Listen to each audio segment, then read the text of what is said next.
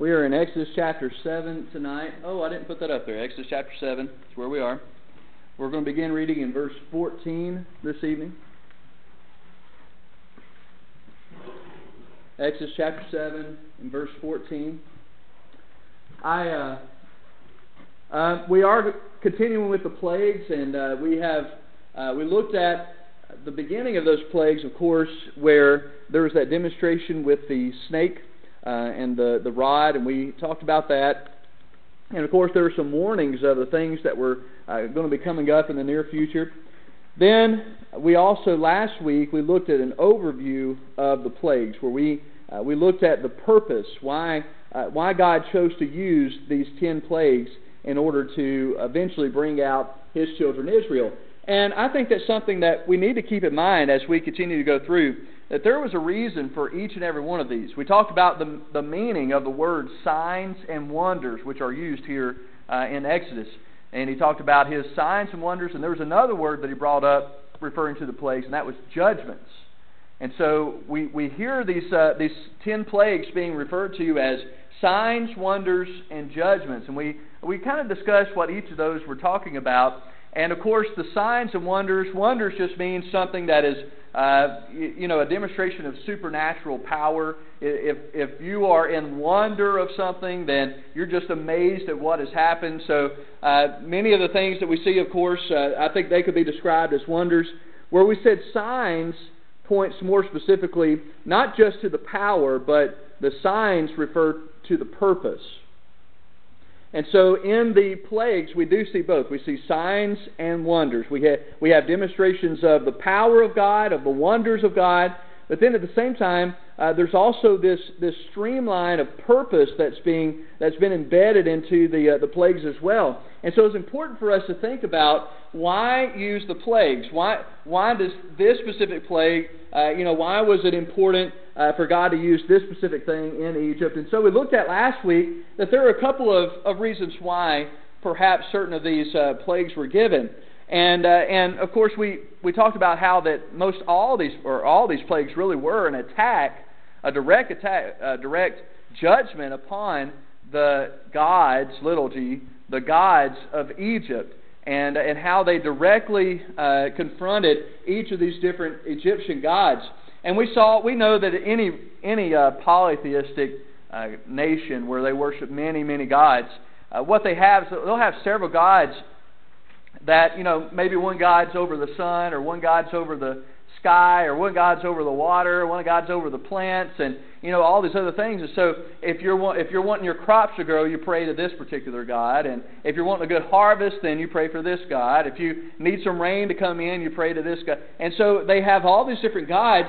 And what the Lord, Yahweh, Jehovah, what he was demonstrating through the plagues is, is that I have power and authority over every single one of these things. So that you don't need humpteen gods to pray to as long as you have the one true and living God. And, uh, and of course, that is Jehovah. And so they were to, uh, to pray to him. Are you needing that blackboard? Yeah. I was going to use it tonight, but Oh, you are? Yeah. Yeah, because I brought an extra one in. Did you have it? It. Okay. Oh, it's not back there anymore? No. Okay. Katie, do you know if there's another blackboard? Not around? Oh, okay. Go ahead and take that book, Calvin. You know, Robbie's got one in his truck. I use that one. Does he? Yeah. I Okay. to get that one I brought in was out here first. All right. Sorry. So uh, anyway, we were we were talking about how that each of the plagues they uh, they attacked the, the different gods of Israel and and uh, or Egypt, excuse me, and and so then we also talked about how the plagues were demonstrations of God's power to three different people groups, and I'm testing you this morning this evening uh, to, to three different uh, people groups, and we said the first one was who God was showing who He is to to, to Egypt, okay? So Egypt was one. And then another one to Israel.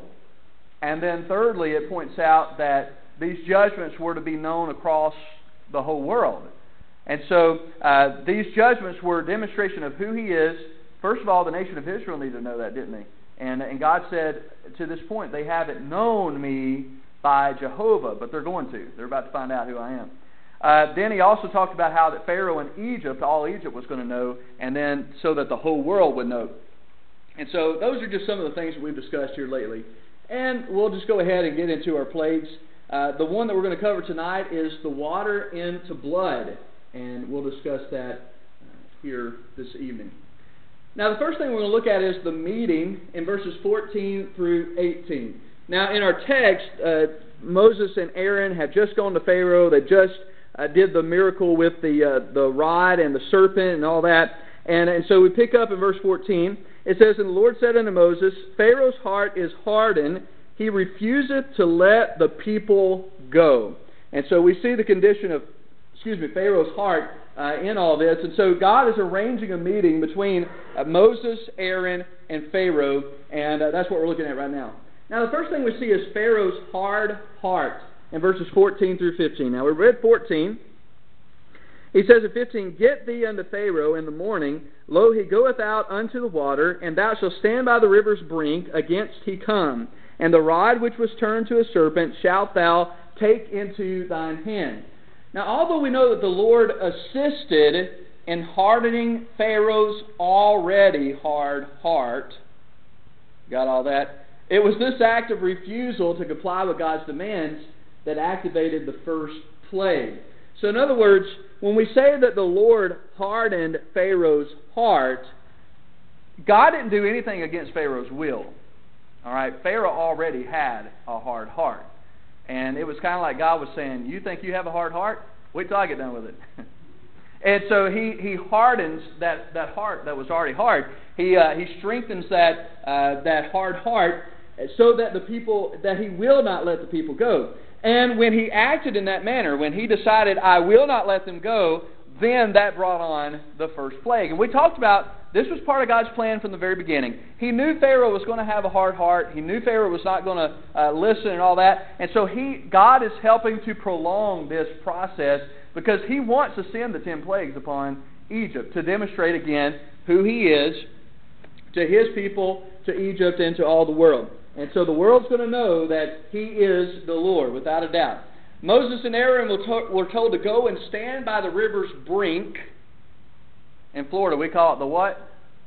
The bank, right, the river's bank. Against he come. Now, almost every other translation says that they were to stand there at the bank and meet him. Now, the King James Version says, stand there against he come. I'm not really sure uh, why it was translated that way, but but in every other translation I've seen, it's uh, it's to stand there at the bank and meet him. So God says that Pharaoh is going down to the water; he's going to be coming down, and so you go out there and you wait and meet him. Uh, the point is that God knew where Pharaoh was going. He knew why he was going, and he knew when he would be there, and he had a message to deliver. I think that's interesting. Uh, how would Moses and Aaron have known where Pharaoh would go down to the water? That may have been public information. But I, I find it interesting that the exact place where Pharaoh was going to go, uh, when he gets there, they're already standing there waiting on him. Why? Because God told them, go down there and wait till uh, Pharaoh gets there. And so they had this message to deliver. That is supposed to say there is some speculation as to why Pharaoh might have been going down to the river. Uh, perhaps he was going down to worship.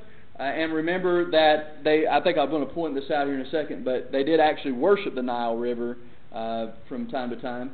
Maybe it was a daily ritual for him. It's something he, was, he just already did. One commentator suggests that at this particular time of year, that the pharaohs would go down to the Nile to officiate in ceremonies that commemorate the blessings brought on by the river. And so it's believed that during this time when Moses and Aaron were talking to Pharaoh and, and uh, telling him to let the people go, this was the particular time of year when the, the Nile River would have been swelled. Of course, I mean, it was a great time for Egypt because they've got plenty of water going out. And so what they would do is, is they would go down, of course, they worship the Nile, and they would have these ceremonies to the Nile, and I guess just thank it for all the water it's given, or the life that it's given to the land.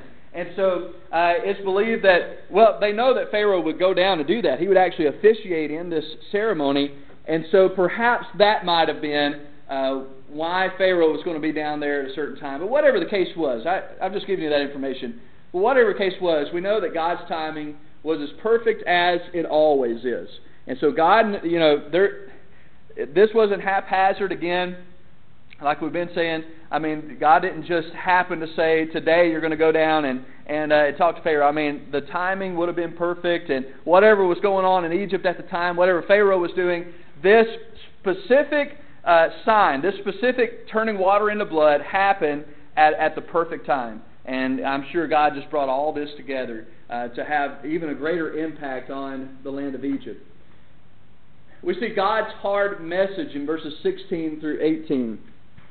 And let's read those. It says, And thou shalt say unto him, The Lord God of the Hebrews has sent me unto thee, saying, Let my people go, that they may serve me in the wilderness. And behold, hitherto thou wouldest not hear. In other words, you tell him that the Lord God of the Hebrews had sent me to you to, to tell you these things, to tell you to let my people go, and until now you still have not heard. You will not listen to the, to the Lord. And so in verse 17 it says, Thus saith the Lord, and this thou shalt know that I am the Lord. Behold, I will smite with the rod that is mine uh, in my hand upon the waters which are in the river, and they shall be turned to blood.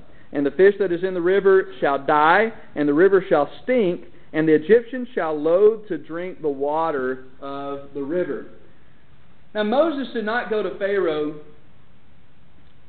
with another chance for him or with another plea for compliance. Uh, Moses wasn't going down to bargain or negotiate with Pharaoh. Uh, Pharaoh's chances were over for this. And so he had already made his decision. Pharaoh had decided, I'm not letting the people go. And upon that decision, God cast the judgment. So that's where the third word comes in judgment.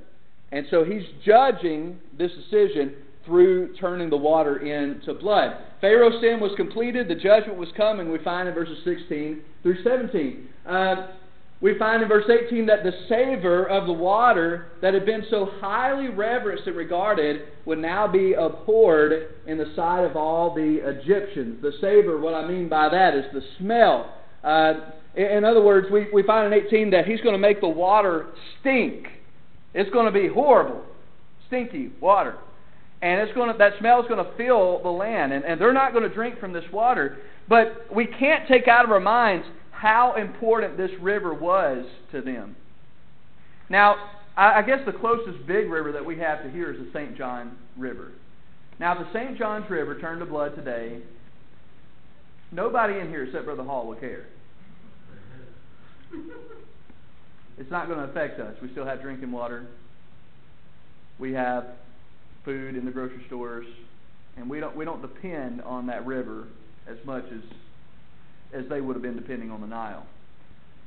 So for the Nile to be filled with blood, for the Nile to be undrinkable, for all of its life sources within to have died, I mean this was a this was a huge crush, a huge blow to the to the nation of Egypt. And they I mean this was their main water source in the land.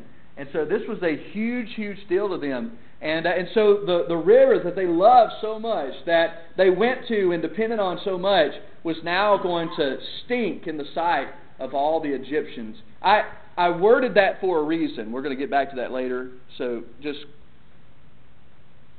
take a screenshot of that and, and uh, keep it for later. Uh, but, but I am going to come back to why I worded it this way. The Lord's messages are not always messages of salvation. And that's one thing that we have to come to terms with as Christians sometimes. As far as this plague was concerned, Pharaoh seems to have been at a point of no return. Now, there's other plagues coming. There's going to be other opportunities for him to let the people go. But as far as this point was concerned, there was no coming back from this water being turned to blood. This, he, he made a decision, and God had already cast the judgment. And so there, there was no going back now. He had initiated God's judgment through his actions. There was no deliverance from this. And so when Moses and Aaron came, uh, perhaps a couple of days before, if they had come and Pharaoh had said, uh, had maybe said no or, or was, was tossing it around, they might have had a message that says, listen, you can get out of this. You still have a choice to make. You could say, yes, I'll let the people go, and you don't have to suffer the consequences. But but this message didn't have anything like that in there. There was no clause that let them out of this. I mean, this was this was fixed, and so uh, they would, of course, suffer the consequences of that decision. I think it's so important because there are times in our lives.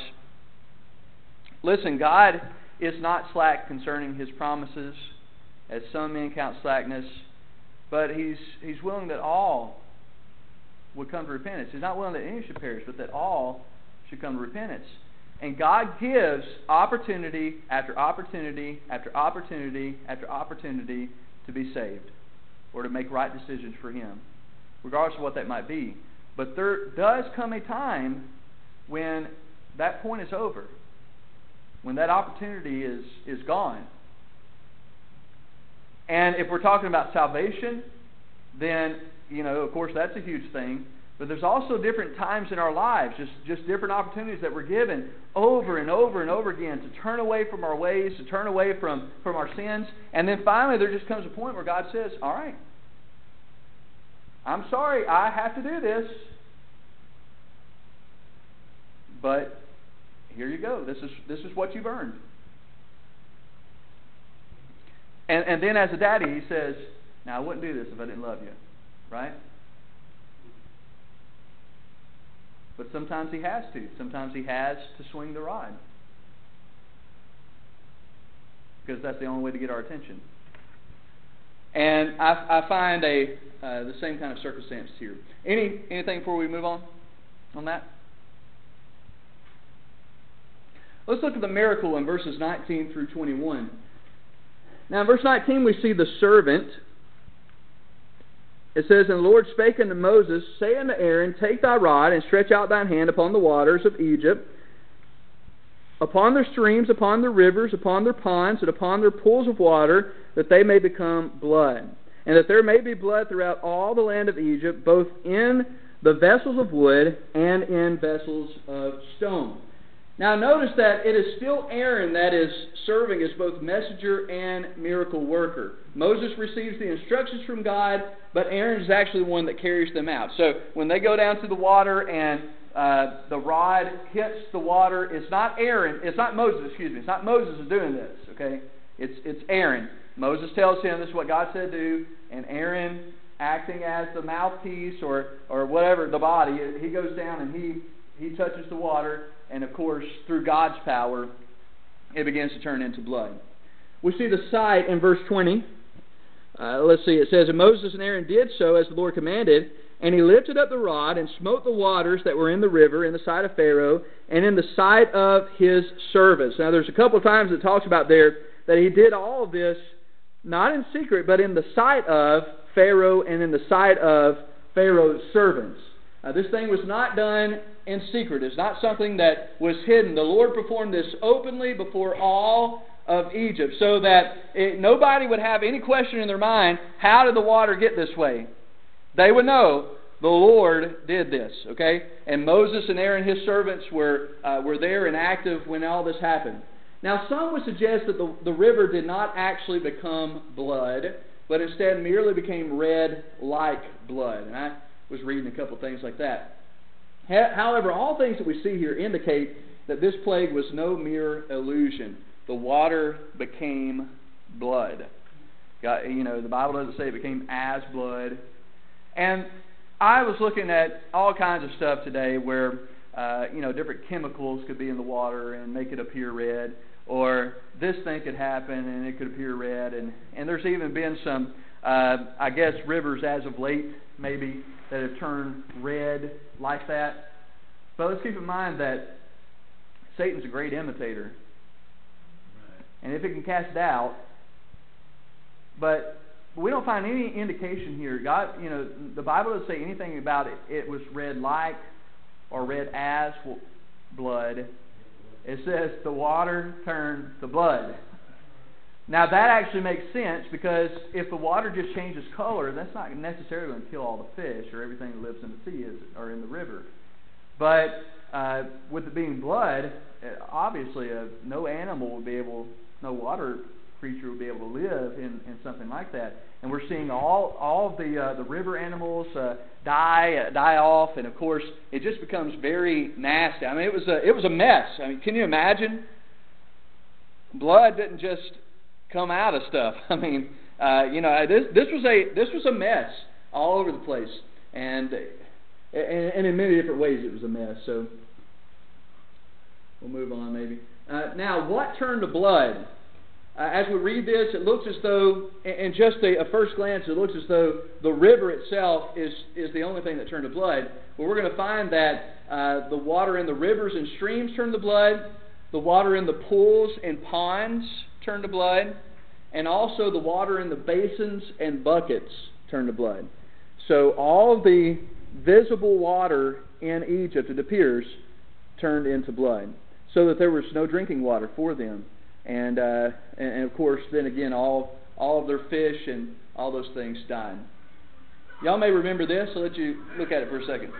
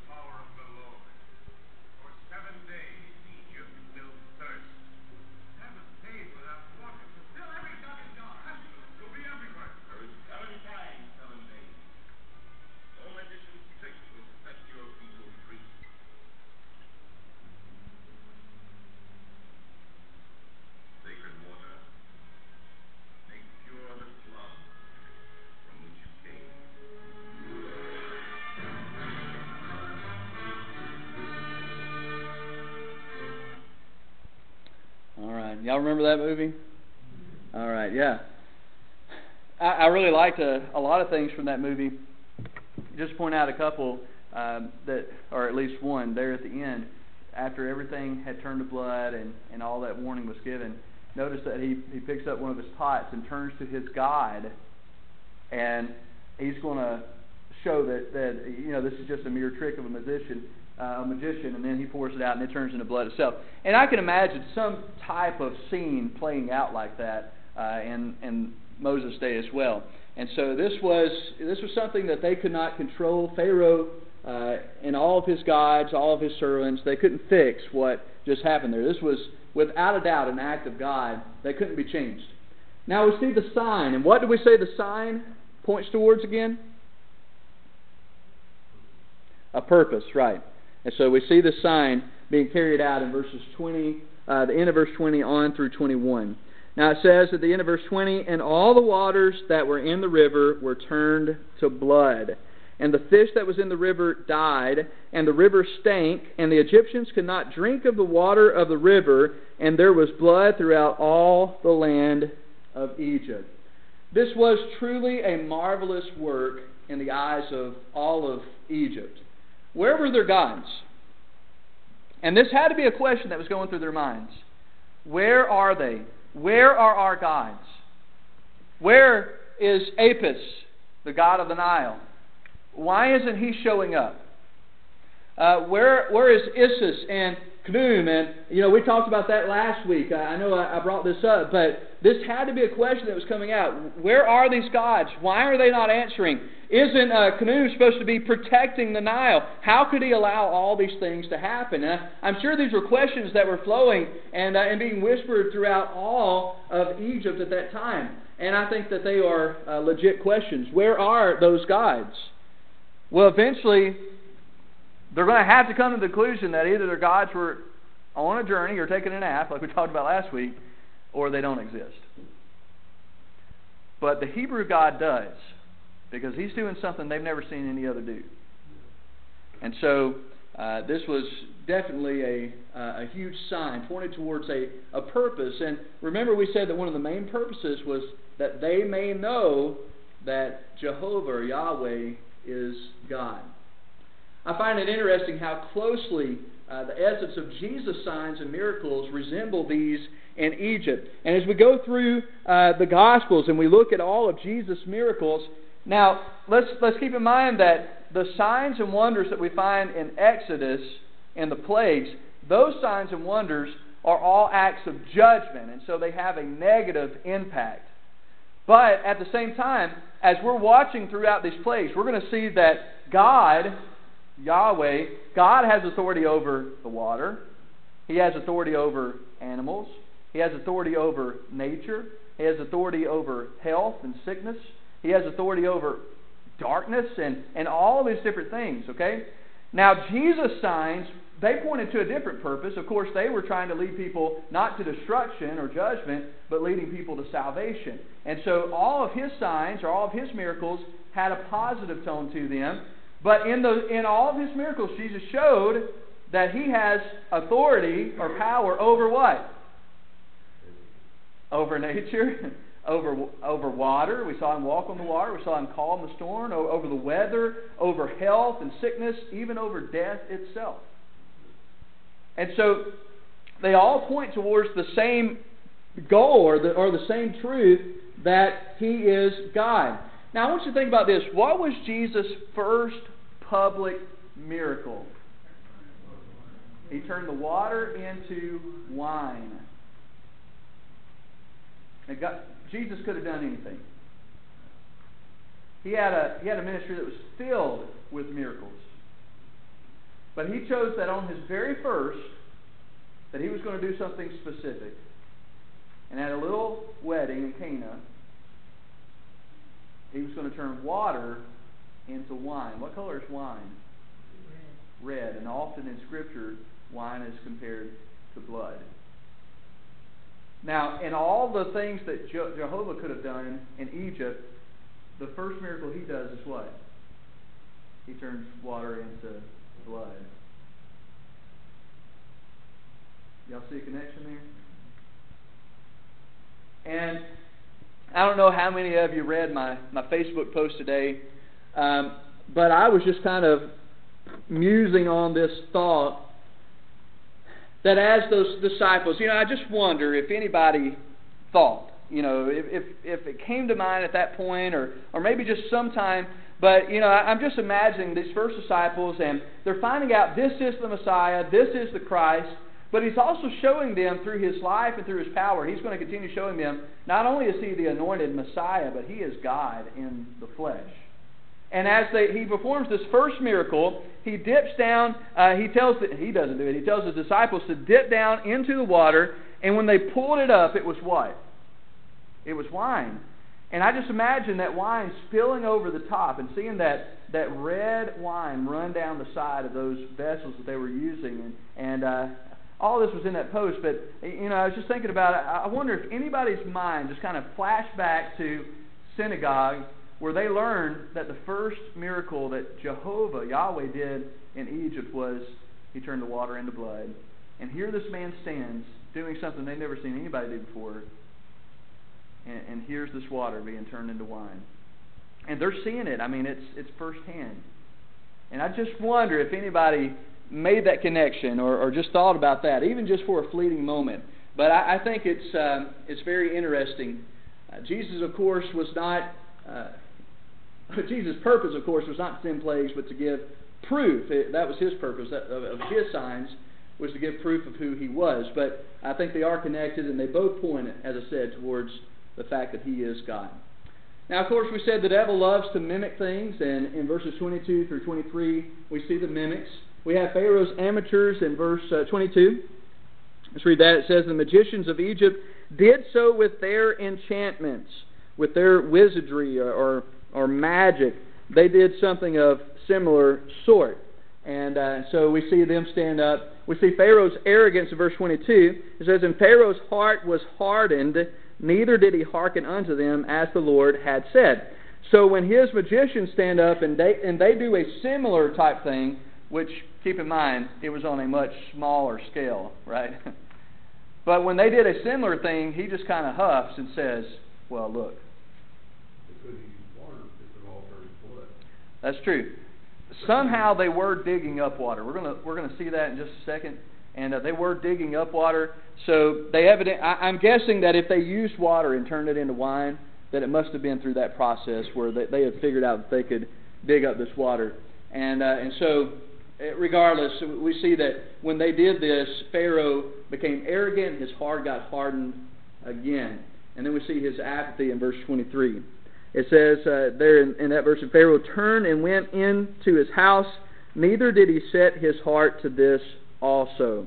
When it says he didn't set his heart to this also, uh, it means this he didn't care. This did not concern him. And so his heart was hardened, and he just kind of walks away from it. All right, God, you're not breaking me today. And, uh, and so he walks away. He wasn't, right, exactly. Uh, now, after seven days, he may have been singing a different tune, right? We see the mayhem in verses 24 through 25. Let's look at the totality. How, how big was this? Well, it says in verse 24, and all the Egyptians. How many? All. How many is that? It's all of them, right? it, it was the whole land.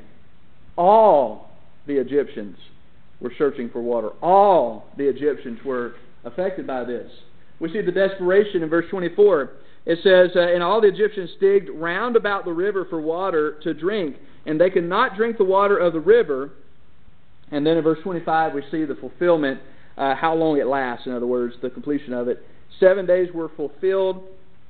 After that, the Lord had smitten the river. Now, it appears in verse 24 that the river itself had turned to blood. All of the visible water uh, around had turned to blood, but they had evidently found this way that they could dig dig down the earth and uh, and pull water up that way. And you have to imagine that they're still probably not getting a whole lot like that, are they? And so water would have been very, if they had any, water would have been very, very limited. Uh, now they had to have been able to find some kind of water source. They wouldn't have lasted seven days without any water. So, uh, do what? Drink wine. Yeah, there you go. Yeah. They may have just trying to pass the time there, huh? Yeah, that's true. All right, we see the meaning of all this, and, and I just want to very quickly bring in some application here. Now, we're not going to attempt to ask or determine why God cho- chose to turn the Nile into blood. That's, there's no purpose in that. But here are some interesting facts that are in correlation to this first plague of water. First of all, as we've spoken about a little bit, is uh, the Egyptian deities. As mentioned before, there were actually several Egyptian gods that either provided for or protected the Nile River according to their religions. And even Nile itself, as we mentioned, was worshipped because it was so vital for life in Egypt. So uh, that that seems like a very good reason for God to attack the Nile first and uh, and just to uh, break the hearts of everybody around. I mean, water is life, and uh, and so he he attacks that uh, that Nile River first. Now, here are some other things I think are very interesting. First, the, the second thing I want to talk about is the Hebrew sons. What Hebrew sons am I talking about? If we believed in coincidence, we could say that there is a coincidental connection between Pharaoh's command that all of Egypt use the Nile as a source of death for the Hebrew sons back in chapter 1. Y'all remember that? When Pharaoh commanded all Egypt to throw every born infant son into the river. Okay? And so they do. They chunk all the, the infant sons into the river. And now we see 80 years later, the same Nile is being used as a source of, a source of death upon all Egypt. Now, we could say there's a coincidence there, but since we don't believe in coincidences, we'll just give all that credit to God. I, I think there is a connection there. Uh, and we're going to find him going back, and he, he God doesn't forget. He remembers all those things that were said, and he's going to hold them accountable for it as well, all the things that were done. And so I think there's absolutely a, a direct uh, correlation here where they had given the Hebrews death through the Nile, and so God in turn gave them death through the Nile. Now, there's another thing that I think is very interesting as well, and that is the Hebrew stench. What does stench mean? Stink. Turn over to chapter 5 and verse 21. And if you'll remember here, this was after Moses and Aaron had first gone to Pharaoh. Uh, after they had arrived, the Hebrew leaders, if you remember, they, they went in and they basically asked Pharaoh, Why are you doing this to us? We, we don't have time to do all this work. And Pharaoh says, Get out of here. You're lazy. You're, you're idle. You're lazy. Get out of here. Go back to work. And when they walk out, they, uh, they, they came and they told Moses and Aaron that because of what they had done, because of their appearance before Pharaoh, that they had caused the Hebrew people to stink before Pharaoh. And let's look at that. Uh, 5 verse 21. It says, And they said unto them, The Lord look upon you and judge, because you have made our savor. What does that mean? Our smell. You've made our smell to be abhorred, hated in the eyes of Pharaoh and in the eyes of his servant to put a sword in their hand to slay us. Now, in, in essence, what do they say to Moses and Aaron? You made us stink in the Egyptians' eyes. You've made us stink. And we see that God answered back with dead fish to serve as a replica of how Egypt smelled to him.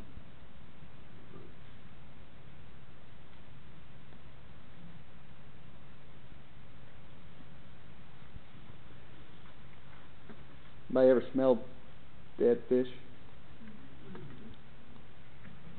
I love fishing and I love fish. I don't like the smell of dead fish. And I come home and I'll put toothpaste all over my hands and whatever else I could put all over my hands because I hate that smell. Just the faintest smell. And every time you eat, you imagine the whole land of Egypt smelling like not one dead fish, but thousands upon thousands. That stinks.